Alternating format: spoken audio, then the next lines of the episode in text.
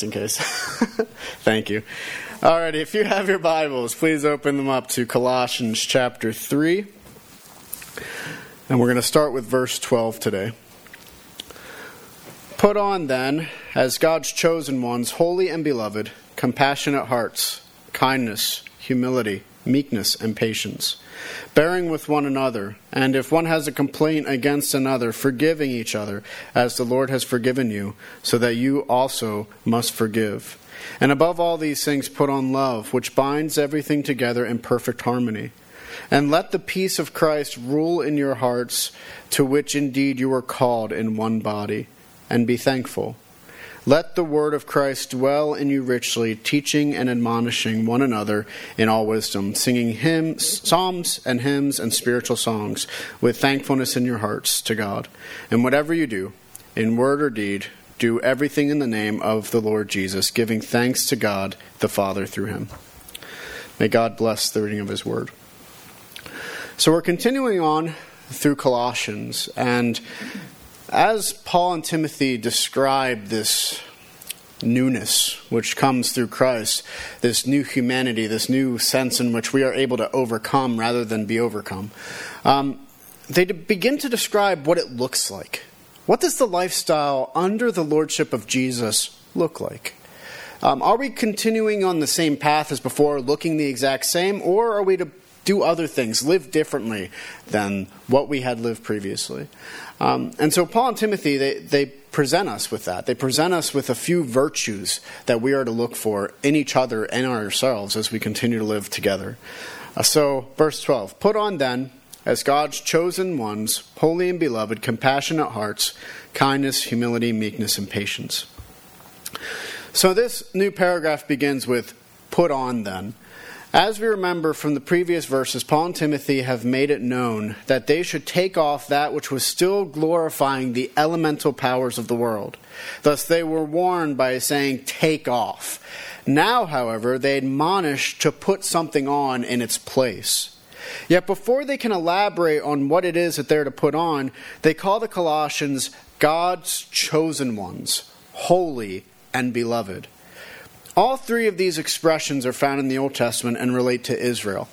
In particular, how Israel was chosen from all the nations, and specifically how God chose them to be his people and not the other way around.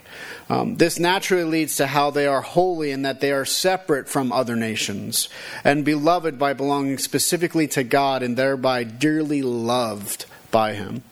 Thus, by calling them this, Paul and Timothy remind them that they are inheritors of the same promises that Israel was promised, being reassured of their status with God as chosen, holy, and beloved. Upon reminding them of these things, Paul and Timothy then begin to elaborate on what it is that they are to put on. Um, thus, now begins what is often called a virtue list within the scriptures, which goes directly against the vice list, which we saw last week.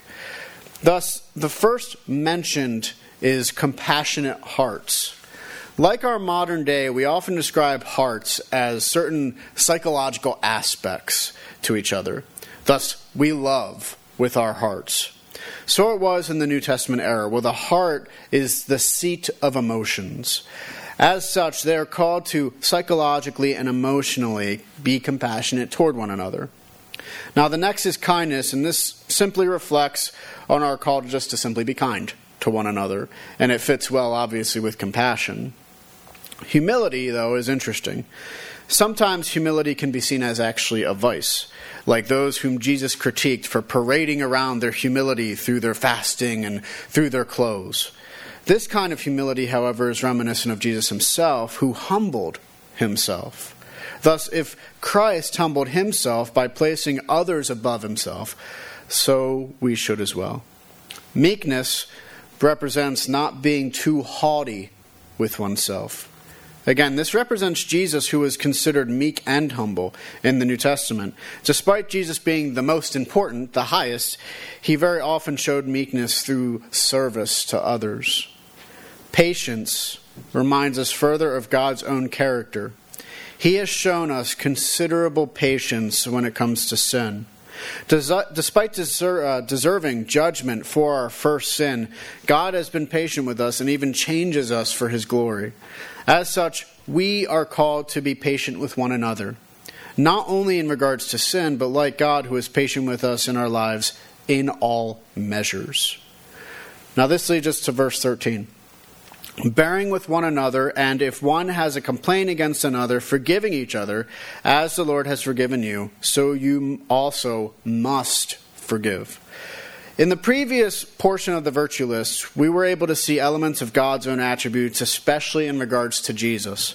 This continues with bear with one another, which reflects Jesus' own nature in regards to his disciples. Despite them being different than he was, he bore them with their misunderstandings and with their failures, which we see aplenty within the Gospels.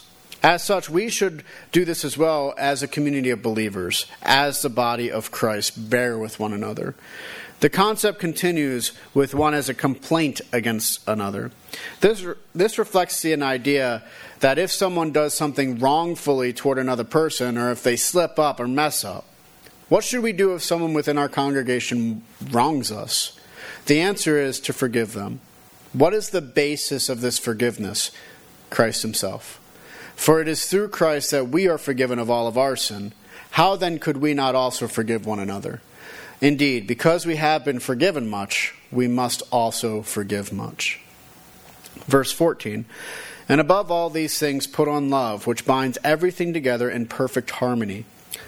At the beginning of the paragraph, Paul and Timothy continued the idea of putting on, as with a garment or clothes. So it is, they conclude the concept by telling the Colossian believers to put on love above all else. The simple truth is, is that putting on all of these things, putting on the new man, is most characterized by love, which encompasses all the other attributes which Paul and Timothy have shared. The harmony reminds us that the unifying force of love is strong. And it will be this love which causes us to be unified in this Christian community together. Thus, compassionate hearts, kindness, humility, meekness, and patience, forgiveness, they're founded upon love. And as such, we should seek to love one another just as Christ loves us. Verse 15 And let the peace of Christ rule in your hearts, to which indeed you were called in one body, and be thankful. If the previous verses were focusing on church unity, in loving one another and building up the community, it's compounded in this verse. The concept of the peace of Christ is one which has many undercurrents, not least of all the reality of finding peace with God rather than being at war with God. But the peace of God also goes further. For once we have peace of God within ourselves, that peace overflows into all other places in our lives.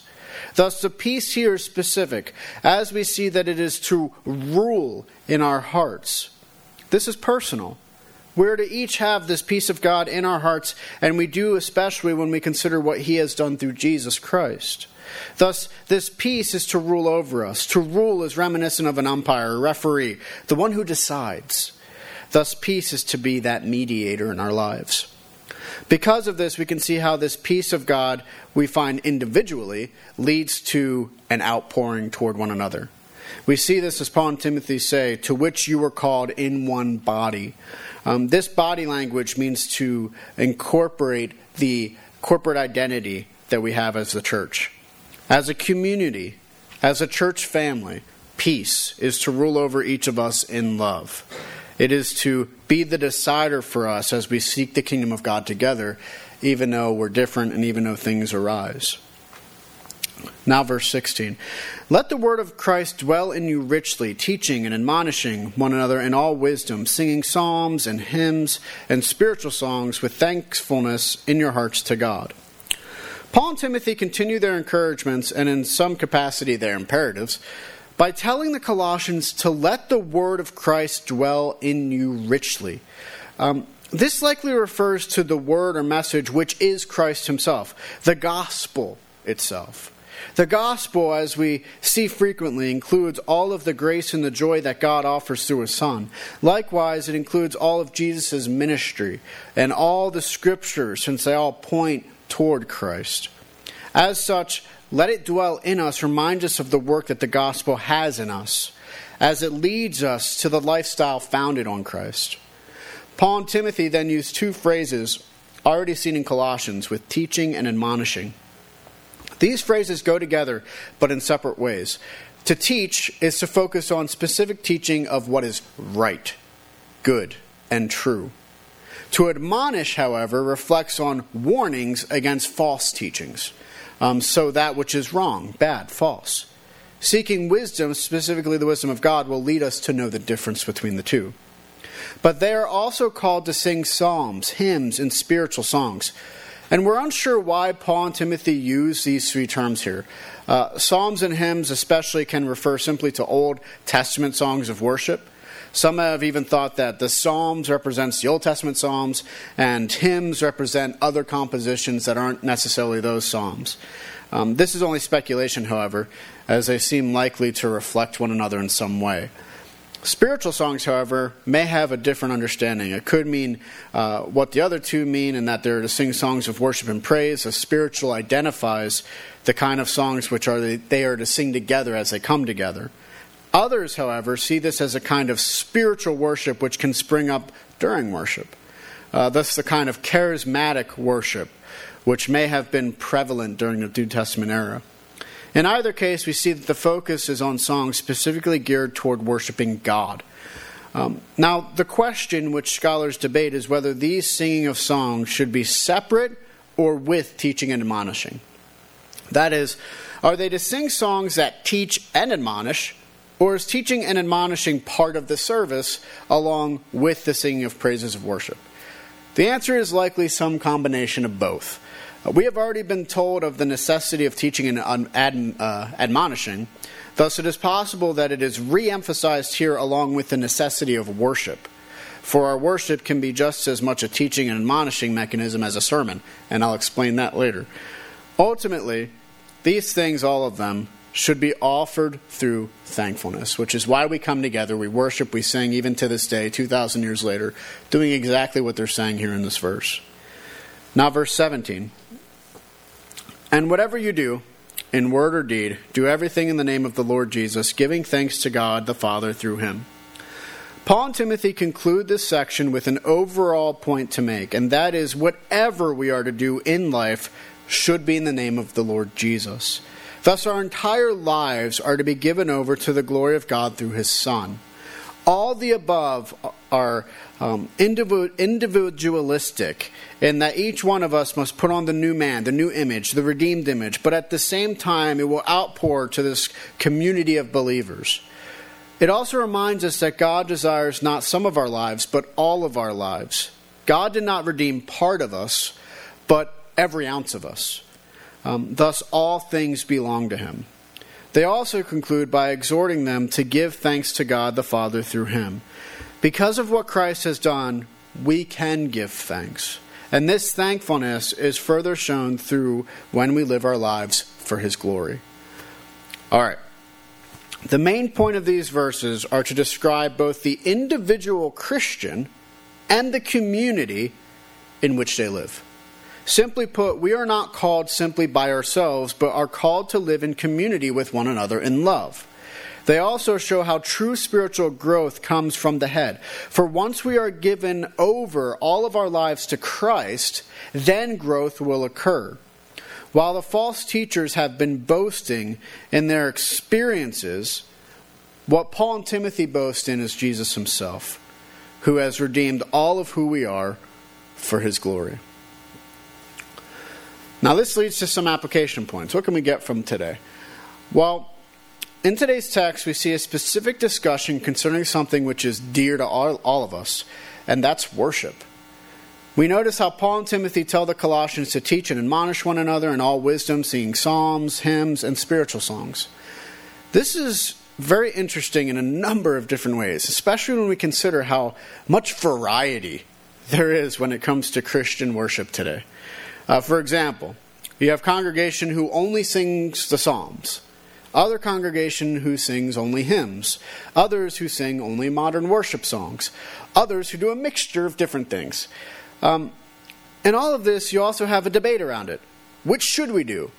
Which is the right way? Is there a right way? Before we come or answer some of those questions, we also want to ask another important question, and that is what is the purpose of worship? What is the purpose of singing hymns, worship songs, or spiritual songs? What is the main focus, the main goal of us coming together to worship through song? Well, there seems to be a number of answers that tie into this question of the purpose of worship. And the first and the most obvious purpose of worship is to simply glorify God. When we come together and sing His praises, we join with a holy host of others who have sung as well. We join with all the saints who have come before us, who have sang out to the Lord with voices loud and strong. In fact, to sing songs of worship to God in order to praise His name is a very old custom within our history, that is, Israelite history, which we are now part of in Christ. When we consider how Moses led the worship and Miriam joined in in Exodus 15, and Moses as well singing a prophetic hymn in Deuteronomy 32. And then when we jump ahead to David, uh, we all know of the Psalms he wrote, so many which affect us even to this day when we read over them. We can find our own hearts in accord with David and all the other psalmists as they worship this God who has revealed himself to them. So that is the first purpose of worship it's to glorify God. Um, that we come together and we uh, whether we sing well, uh, which or not, which is me, I don't, doesn't matter. That we come together and sing knowing our God is being glorified is what matters. And it's what matters as we come together as a community singing his praises. But there's also more to worship. Paul and Timothy do indicate that we can learn from such kinds of worship. And I find it interesting as I read today's text, and even more interesting when I read over the commentaries for the week, um, you know, it seems obvious that Paul and Timothy would say, hey, when you worship, you are being taught and admonished and teaching and admonishing. Now, why do I think that is obvious? Because in chapter 1 in Colossians, we read over the Christ hymn. Um, and that hymn, which was said so beautifully, its concepts have been seen throughout the letter. And I find it interesting that none of the commentators picked that up. Thus, this hymn, this worship of God of Jesus, is being used by Paul and Timothy to teach and admonish the believers. It is being used to teach them the truth and at the same time admonish them concerning false teachings, uh, teachings which lead them to think less of Christ than he actually is. When we consider church history, we find that it is not only the case with the New Testament time that worship was used in such a way. Throughout the centuries of the church, Christian worship has been used as a means of teaching theology, teaching about who God is. Where have we gotten this idea of teaching through worship? I would say the Psalms. It's been said that if you want to know who God is, the best place to go is the Psalms. In the Psalms, we find worship which is complete, unwilling to hold back, willing to worship God for who He is in all of His glory. We learn about who God is in the Psalms. We learn that He is a loving God, a strong God, a God of wisdom, of knowledge, that all creation is His handiwork, and that He is above and supreme. This further has us considering how the Psalms not only teach us about who God is, but they also teach us the truth about God. This is an element which Jesus himself said concerning worship that those who belong to him will worship him in spirit, but also in truth. If we are worshiping in spirit and in truth, then we can say that we are teaching and admonishing one another through our singing, through our worship. This, I think, leads us back to the original question Is there a right or a wrong way to worship? I would say yes, there is a right way and there is a wrong way, but it has nothing to do with what kind of worship. So, psalms, hymns, or modern worship, it has nothing to do with the type of music. Instead, the only question we need to be asking ourselves about any form of worship is whether it is representing God in truth. So, when I hear us sing hymns, Great is thy faithfulness. I'm not going to sing these. Um, or, Then sings my soul, my Savior God to thee, how great thou art, how great thou art. Or, On Christ the solid rock I stand, all other ground is sinking sand all other ground is sinking sand. Or, Amazing grace, how sweet the sound that saved a wretch like me. You know, what do you notice about these lyrics? Well, they're saying something about God and about us. From there, we must ask the question do they truthfully represent God? Well, we answer that by looking at the Scriptures as our foundation for knowledge of God. And do you know what I find when I do look at the Scriptures? I find that these lyrics faithfully and in truth speak about who God is and about who we are. What do I hear then when we sing these songs together? I hear us worshiping our God, learning about Him through these means, and worshiping Him in His glory. But the simple truth is, it doesn't end there. The simple truth is that humans are creative, and some have used their creativity to write beautiful and wonderful songs of worship to God, even to this day. And I think of songs like, So we cry, Holy, only begotten Son of God, Ancient of Days, and God of wonders beyond our galaxy, you are holy, holy. Or, Oh, praise him, oh, praise him, he is holy, he is holy. Or, Bless the Lord, O my soul, O my soul. Worship his holy name. Sing like never before, O my soul, I worship his holy name. Or grace upon grace, every sin repaired, every void restored, you will find him there. In every turning, he will prepare you with grace upon grace. Or, no seam in this garment, or my rags to hide, no less than your love for Jesus is mine. When I stand on the edges of Jordan, the saints and the angels besides, when my body is healed and the glory revealed, still I can boast only Christ, because no one is good enough to save himself. Awake my soul tonight to boast nothing else.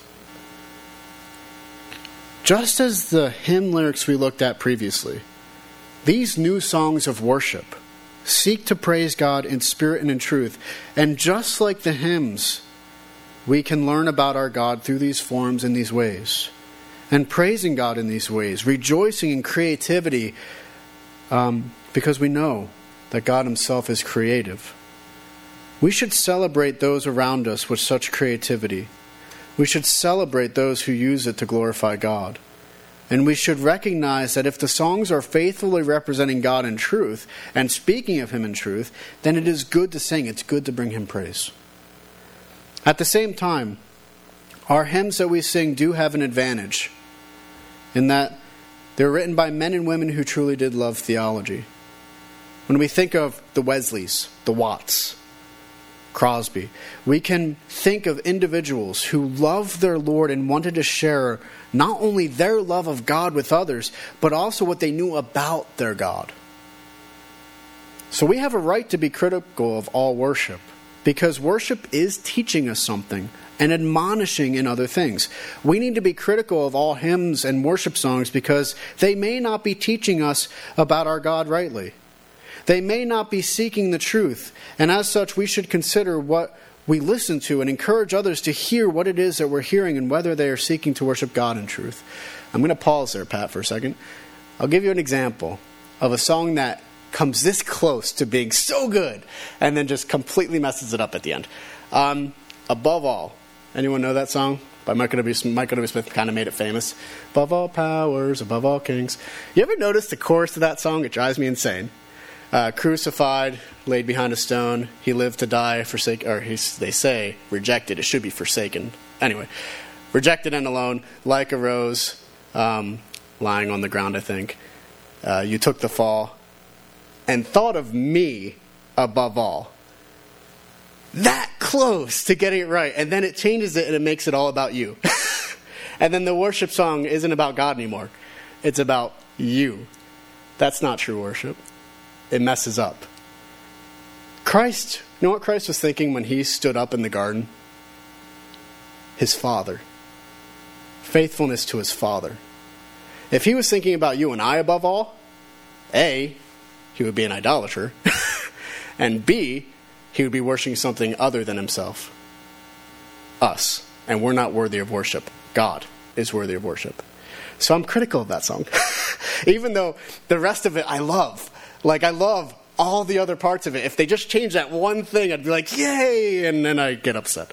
And then I talk about it in a sermon, even though I probably shouldn't have. Anyway, the point is is there a point to all of this? I even wrote that. um, the point is don't be afraid to worship. Worship well, but also consider that worship teaches us. Uh, like all teachings, we must make sure that our worship is in the truth of the gospel for nothing but the truth will lead us to our God. At the same time, rejoice, for there are many, many wonderful songs which are good, which are right, and which are in the truth. And there seems to be no limit to such worship, for it will not be long before another new song comes to our ears and our lips to sing about God because He's that wonderful. Praise God. Praise God that there is so much to consider with our worship. Praise God that He teaches us and admonishes us through this worship. Praise God that He allows us to partake of worship. Praise God that we can glorify God with such creativity. Our God is truly amazing and is truly worthy of every form of worship we can provide.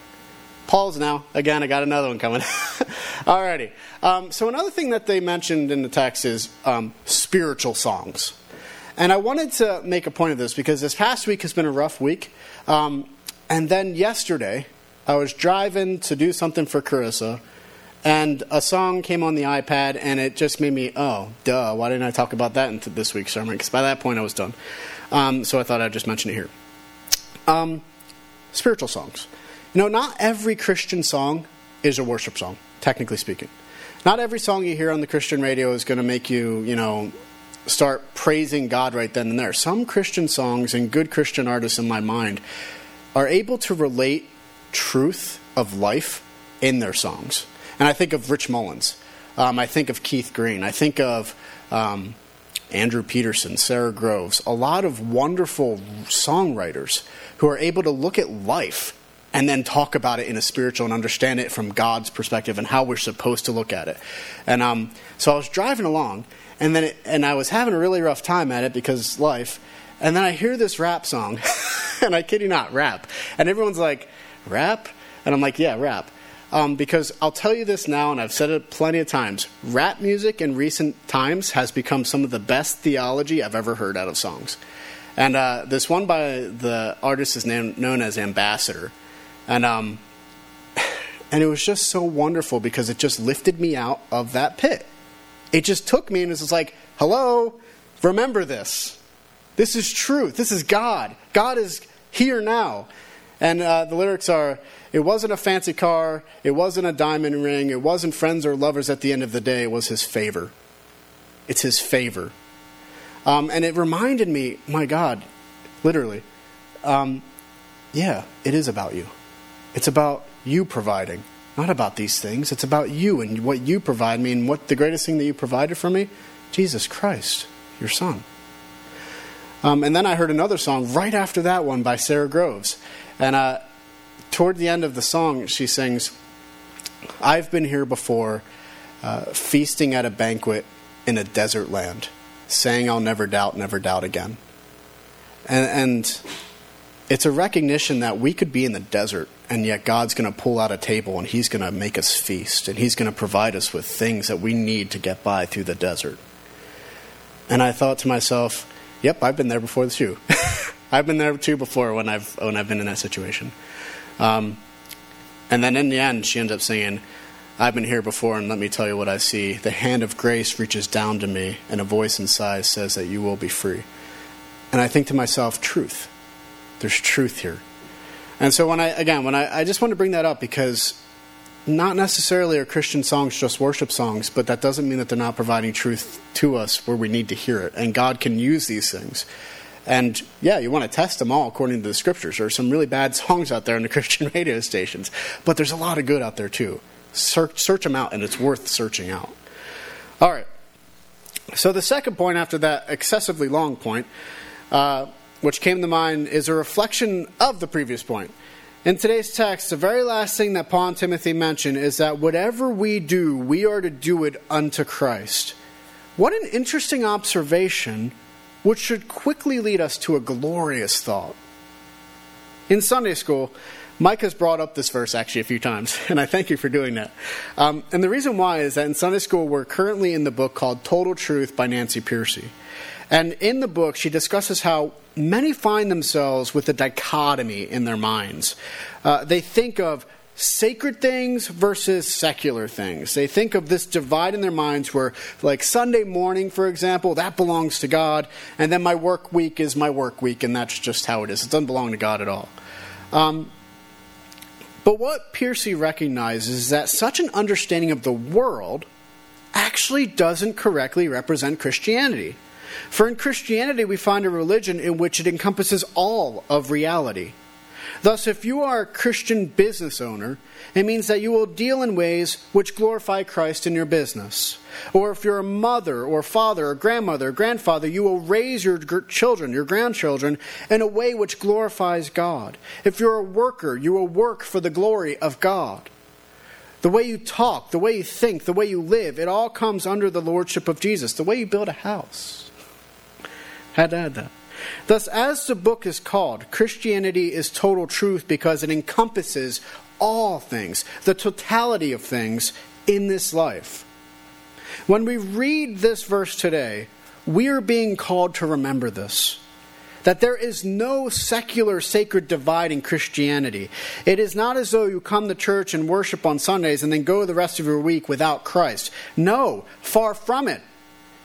Instead, all things are under his lordship and all things belong to him, and in this way we are doing we are to do everything for his glory. Now, do you know what makes this so wonderful? Well, the first thing is that it reminds us that God redeems everything. God redeems you as a person. He wants you in your personhood to turn toward Him and give yourself over to Him with all of who you are. That we can do this, that God redeems all aspects of our lives is almost beyond comprehension to me. Yet the second thing that this leads to is how nothing, absolutely nothing in our lives is mundane. What I mean is, so often we can get into a rut, the daily grind. We can get into this understanding of how everything is the same, nothing changes, nothing new under the sun. We lament just like Ecclesiastes. We can get into this place of wondering who cares? Who cares about the man who works 50 hours a week for his family or the wife who diligently is at home? Who cares about what you do personally? Do you know who cares? God. He wants it all. He wants to take these things which the world would consider unimportant and he wants to make them new and give them a purpose. And that purpose is to glorify him. This means that when you get up and go for a walk, you can glorify God. This means that when you're making dinner, it can glorify God. This means that when you're sleeping, praise God, you can glorify God. Nothing, absolutely nothing falls outside of this. It is so great, it is so wonderful to consider that my God wants me and all of me. How great is it to consider that, you know what? What you do is important to God. That He can take that which seems so small and then make them so great. Why? Because it honors him and it glorifies him. And this is all seen even further when we consider all of the text. It is true that the text ends with a call to give all things over to Christ, but consider how it begins with having compassionate hearts, kindness, humility, meekness, patience. It continues with being robed, being covered ultimately in love, which is the foundation. And all these things that you do, do you know what we see most? Christ Himself. For He had a compassionate heart. He was filled with kindness and humility and meekness and patience, and washing the disciples' feet, being a kingly servant, especially toward His disciples and others. Thus, when Paul and Timothy lead with these virtues, it is merely a reflection of Jesus himself. Some might wonder about the forgiveness aspect. What about that? Well, that is rooted in Jesus' own teaching. The parable of the servant who owed his master a great debt, the trillion dollar debt, as I call it. The servant begged forgiveness, and the master complied. And then that same servant went out and found a man who owed him $10 and threw him in jail. When the master found out, he was furious, and the man who owed the greater debt was thrown into prison until the whole debt was paid. Christ says at the end, So also my heavenly Father will do to every one of you if you do not forgive your brother from your heart. You have been the one who has had the great debt, so am I. Yet God, in his infinite grace, has forgiven us of our debt. So when others sin against us, our spouses, our friends, our children, once or twice or even a hundred times, does it compare with the times that we've sinned against God? No. Yet God forgives us all of our debt against Him. And He does this through Jesus, His Son.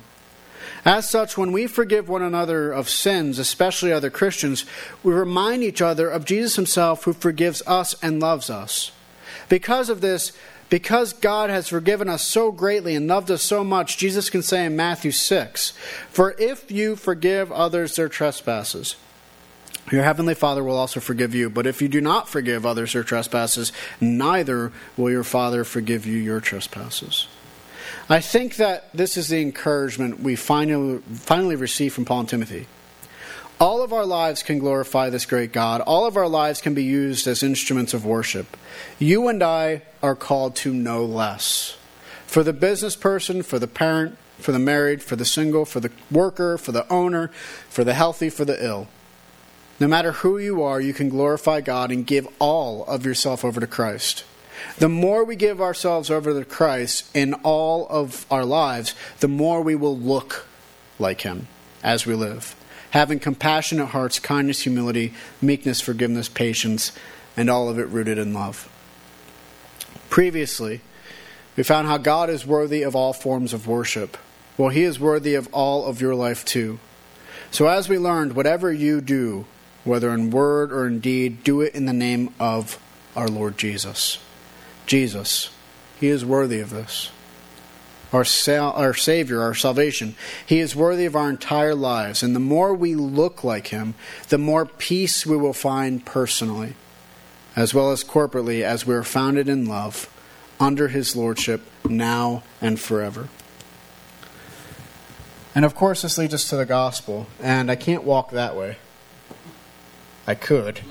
I could do it, but it would be like trying to walk on a minefield. I'm going to go this way. Um, and so this leads us to the gospel. And the gospel of Jesus, it reminds us of everything that we're reading in Colossians. And it makes sense, doesn't it? Because Paul was very influenced by the gospel. Believe it or not, that was his goal in life was to promote the gospel in every capacity, to recognize that you can give yourself over to Christ in all measures and all manners. That everything in your life can be used as a means to glorify your Savior Jesus. And that gives you a lot of purpose in life. I mean, there are angels who sing back and forth in the throne room of God, holy, holy, holy. And then we're called to do the same thing with our lives. That's crazy. It's wonderful. And the gospel begins with our origins, that we are all created by this great God who created us seemingly out of nothing, just to simply give us his image and to be have this image of God in us, to be able to also have these other attributes of God, to love, to have peace, to be able to do all the things that we're called to do, have meekness, patience, humility. How wonderful. And that ultimately all lives, all human life, ultimately does have dignity, sanctity, and worth. And then, of course, that leads us to the fact that, okay, we're created in such a wonderful way. What happened? There's so much that goes wrong. We already talked about what happened in the church in Texas this past week. How can things get that messed up? How can we have so many wars? How can we have so much death? How can we have so much sickness and awful things that happen? Well, it happens because we're creating the image of God true, and that means that we're also given this thing called freedom, which is the freedom of will, freedom of choice. And with our freedom of will and our freedom of choice, we chose sin. And Adam and Eve, they chose sin first, true, but we've chosen sin ever since. And because of that, we have broken relationships with ourselves, with God, with each other, and the world around us, which is why all these terrible, terrible things happen. What can we do? Well, you and I can do nothing, but what God can do is change us. And that is exactly what he does through his son Jesus Christ, and that's through redemption. And that's what we see today in today's text, what redemption looks like for us. Because Jesus Christ came, he suffered, he came, he died, he lived, he was resurrected. He lived a complete and total life in complete obedience to his Father in heaven, and yet he still died on a tree. You ever ask that question, you know, why does why do bad things happen to good people? Um, makes me think about Jesus. and ultimately, kind of puts things into perspective that God used the greatest atrocity in human history of someone who was truly innocent of all wrongdoing being put to death on a tree to redeem. and if God can do something like that, he can redeem all of you too. And that's mind boggling to me. And so it is that if we place our faith in what Jesus has done in his life, death, and resurrection, then that means that we will be redeemed and that redemption will bring about a complete change within us so that we will repent of our sins and turn toward God in the ways that are described here in today's text. We'll robe ourselves in love. We will put on the image of Christ and seek to look more like Him every day of our lives. You know what? This life, it's leading somewhere. We can't get so focused on here and now because if we do, we will get stuck in the mire. However, if we continue to look forward, we will continue to see that we're being led to something so much greater than what we see here. When all of the world will be transformed, then. It starts with us, it doesn't end with us. Eventually, the whole world will be turned upside down, and all that is good will reign because Jesus is going to reign now and forever. And guess what? If you're in Christ, that means that you will reign as well. That means that you will enter into that kingdom. That means that you will belong in that kingdom of love now and forever. It starts now. You know, yeah, there's the opposite of that. There's the fact that if you don't turn and repent and if you don't place your faith in Jesus, then that means that you don't enter in that kingdom, obviously. It's just the reality of how life is. And it's sorrowful at the same time. But at the same time, we have hope. Because if God can change me, and if He can change you, and if He can take the cross and use that to redeem the world, He can change anybody. So as we live, we don't give up on hope on anyone. Because God can redeem anyone for His glory. And so as it is, we continue forward, the church we continue forward worshiping God in all ways, and we continue forward faithfully seeking Him in all things. When bad things happen, look to the cross. When sorrow happens, look to the cross. When joy happens, look to the cross. Again, in Christ we have redemption of all things. Let us always remember and let us go out in that in peace. Let us pray. Father, we thank you so much for what you have accomplished through your Son, Jesus. We thank you that you have redeemed us through his blood and that ultimately everything in our lives come under his lordship if we place our faith in him. Lord, we ask that you would continue to persevere us, that we would continue to seek out your will, and that you would give us the strength to face each day. Lord, we thank you for the forgiveness of sins which is found in your Son, Jesus Christ. And when we place our mind on that, Lord, let it always remind us to forgive one another. And Lord, we especially thank you for the love found in Christ because that too will lead us to love one another in truth. We thank you again. In the name of your Son, Jesus Christ, we pray. Amen.